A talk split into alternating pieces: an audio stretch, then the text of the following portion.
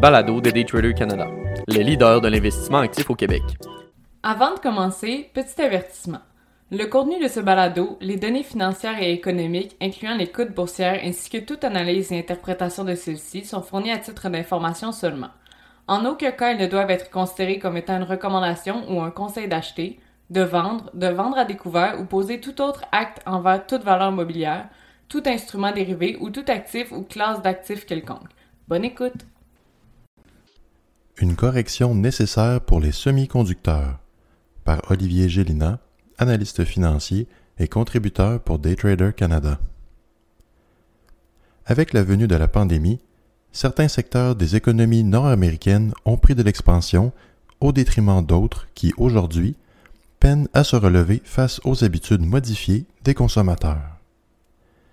Il est vrai qu'aujourd'hui, plusieurs ont troqué les sorties au cinéma pour de nouvelles consoles de jeux, mis de côté les plans de voyage autour du globe afin d'acquérir un nouveau véhicule dernier cri, et pourquoi ne pas rester à la maison et y intégrer toute la suite de domotique pour la maisonnée afin d'y être bien confortable?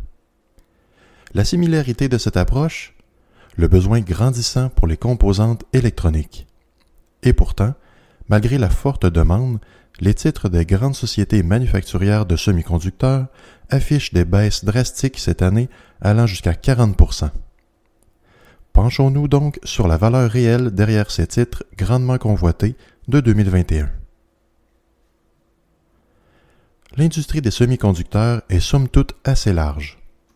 Il s'agit de compagnies œuvrant dans la fabrication et la création de circuits intégrés, autrement appelés puces électroniques, circuits analogiques ou numériques, ainsi que les composantes électroniques facilitant la conductivité électrique entre les autres composantes.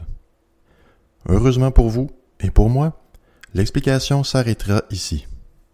Ces semi-conducteurs incorporent beaucoup de métaux précieux tels le silicone, le germanium, l'arséniure de gallium, ainsi que les plus connus cuivre, argent et or. Vous aurez deviné que ces composantes se trouvent dans les ordinateurs, les consoles de jeux, les téléphones cellulaires, les électroménagers, les équipements médicaux et autres. Cela les rend donc plutôt indispensables à nos routines quotidiennes. Le cours de science étant maintenant terminé, revenons au marché boursier. Parmi les grands manufacturiers de semi-conducteurs, Intel Corp sur le Nasdaq ticker INTC, Taiwan Semiconductor Manufacturing Co. sur le New York Stock Exchange ticker TSM, Qualcomm Inc. sur le Nasdaq ticker QCOM et Micron Technology sur le Nasdaq ticker MU. Il en existe bien d'autres, mais pour le bien de l'exercice, nous regarderons plus particulièrement ceux-ci. La performance des quatre titres depuis le début de 2022 n'est guère reluisante.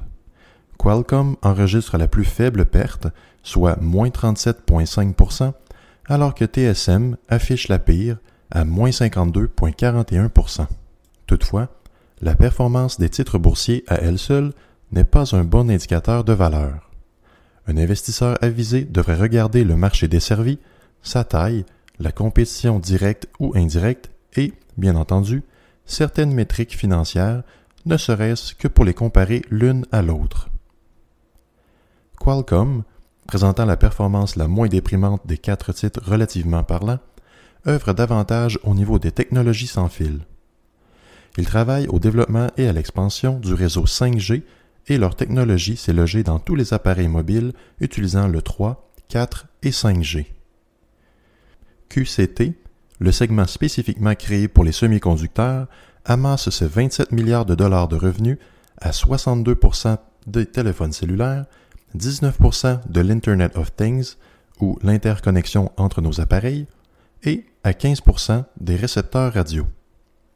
Moins de 4% des revenus sont dédiés à l'automobile.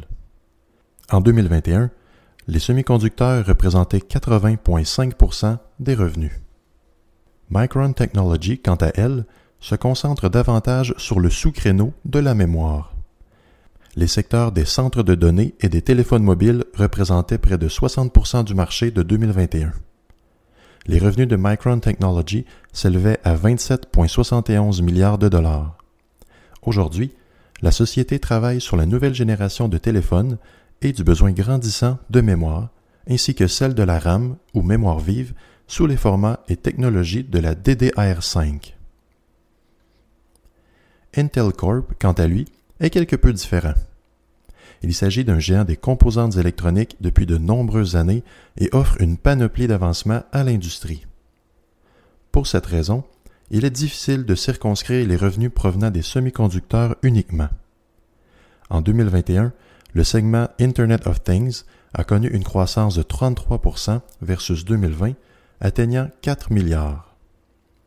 Mobileye, une solution pour les véhicules à pilotage automatique, a cru de 43%, finissant à 1,4 milliard. Ces deux segments sont voués à croître davantage dans le futur. Les revenus ne sont cependant qu'une fraction des revenus générés par les centres de données, soit 25,8 milliards, et le groupe de connectivité de la clientèle, soit 40,5 milliards. Il s'agit donc d'une société beaucoup plus diversifiée au niveau de son marché qu'un joueur pure play comme TSM par exemple. Ce qui nous amène donc à Taiwan Semi. Celui-ci s'inscrit comme un joueur de taille dans la production pure des composantes et matériaux des semi-conducteurs.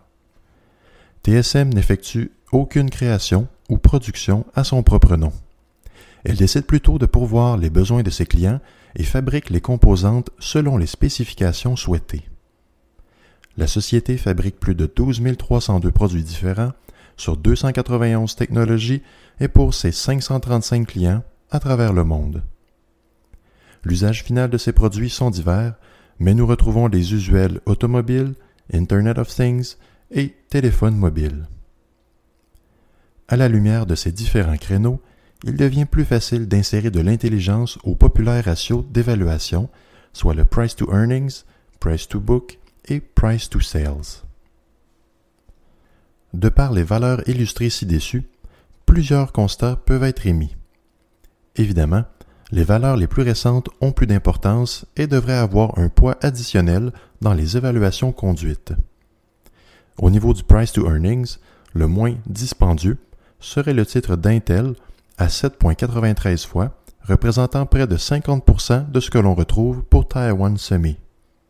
Il est toutefois à noter que le bénéfice par action, ou EPS, d'Intel, a connu une baisse en Q2 suivant une combinaison de revenus plus faibles que l'an dernier, ainsi qu'une augmentation du coût de leurs intrants de fabrication. En regardant le price to book, soit le ratio du prix de l'action sur la valeur de l'équité au livre, le titre de Qualcomm affiche la plus grande prime au-dessus de la valeur au livre. Alors qu'une compagnie portant un ratio de 1 pour 1 est jugée correctement priced in, Qualcomm diffère grandement. TSM a également un écart significatif alors que les deux autres sont relativement standards. Ici, l'industrie joue un grand rôle dans l'interprétation des données. Les sociétés reliées à la technologie ont beaucoup plus de momentum sur les recherches et développements et donc de futurs revenus. Les compagnies plus matures ayant un historique plus long, par exemple Intel, afficheront des ratios plus bas reflétant leur diversification, mais également le rendement diminutif de chaque nouvel avancement. Ce ratio est souvent moins pertinent en évaluant les titres à saveur technologique. Le dernier ratio observé est le price to sales, soit la capitalisation boursière sur les ventes annuelles de l'entreprise. Le ratio le plus faible de Intel Corp est le plus attrayant ici, se traduisant par un prix moindre pour le niveau de vente généré.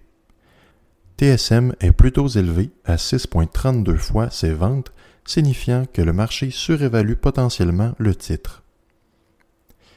L'analyse de l'environnement et des ratios financiers ont toutefois leurs limites. Beaucoup plus de variables entrent en jeu et devraient faire objet d'analyses plus approfondies. Il est du devoir de chaque investisseur d'entreprendre le niveau d'analyse approprié ou encore d'aller chercher des services d'aide d'évaluation de titres boursiers ou d'analyse technique. Bonne recherche!